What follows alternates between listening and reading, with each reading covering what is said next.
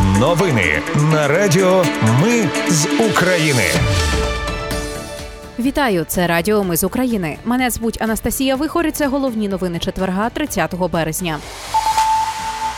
Комісію мінкультури не пустили до Києво-Печерської лаври. Гендиректор МАГАТЕ Рафаель Гросі відвідав Запорізьку атомну електростанцію. Македонія передасть Україні бойові гелікоптери. Двох підозрюваних у справі про п'яні вечірки випустили під заставу. А в Україні може з'явитись публічний реєстр ухилянтів. Про все це та більше далі.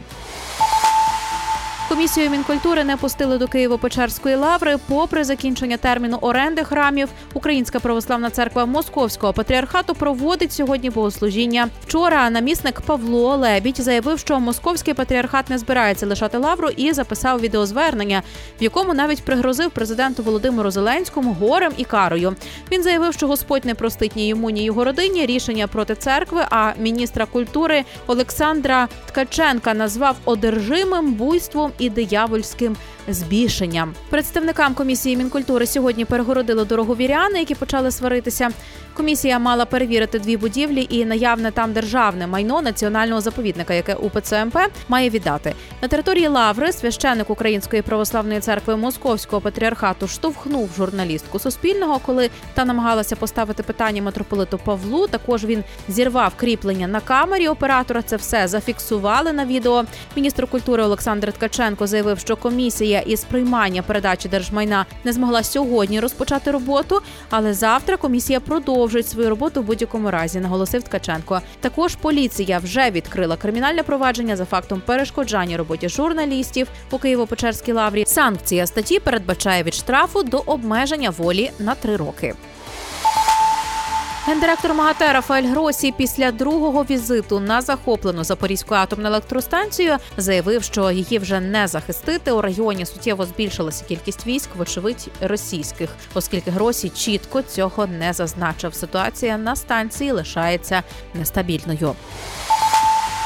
Уряд Німеччини офіційно підтвердив передачу Україні 18 танків Леопард 2 а 6 разом із боєприпасами і 40 бойових машин піхоти Мартер. Крім цього, Німеччина передала дві броньовані ремонтно-евакуаційні машини Бергенпанцер 3 дві машини розмінування, 28 вантажівок, 40 тисяч аптечок і 103 тисячі турнікетів. А от македонський уряд сьогодні схвалив передачу Україні певної кількості бойових гелікоптерів. Йдеться про гелікоптер Мі 24 Раніше міністр оборони говорила про передачу 12 таких гелікоптерів. На Львівщині сьогодні вранці знайшли тіло військового Нацгвардії України із кульовим пораненням в голову. Про це заявила Суспільному речниця спецпрокуратури в сфері оборони західного регіону Юлія Шевченко. Тіло 42-річного нацгвардійця знайшли у військовому містечку Золочівського району. Будь-яких ознак боротьби не виявили. Зараз на місці працює слідчо-оперативна група, поліція, ДБР та спецпрокурори, зазначила речниця. Двох підозрюваних у справі про п'яні вечірки випустили під заставу. Про це повідомляє громадське. Йдеться про Ярослава Домбровського та Олега Захара. Першого підозрюють у поширенні порнографічного контенту, другого у сексуальному насиллі.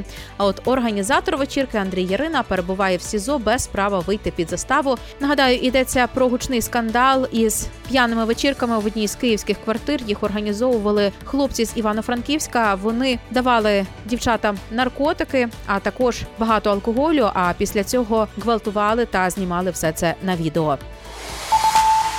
Суд Франції відхилив запит української сторони про екстрадицію екснардепа акціонера банку фінанси та кредит Костянтина Живаго. Про це пише Reuters із посиланням на заяву його адвокатів. Живаго є підозрюваним у справі про розтрату понад 2,5 мільярдів гривень ліквідованого банку фінанси і кредит.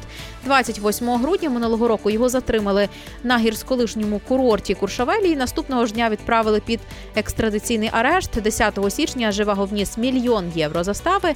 Вийшов з під варти, але не мав права полишати матеріал материкову частину Франції. Відомо, що французький суд відмовився видати живаго через те, що в Україні триває війна, тому нібито є небезпека для його життя. Україна готова забрати депортованих українських дітей-сиріт на кордоні Росії з будь-якою країною Євросоюзу. Міністр з питань реінтеграції окупованих територій Ірина Верещук фактично запропонувала Росії відповідний механізм за посередництва ООН, Червоного Хреста чи інших міжнародних організацій. За словами міністрки, сьогодні процес повернення дітей відбувається точково, дуже складний і тривалий.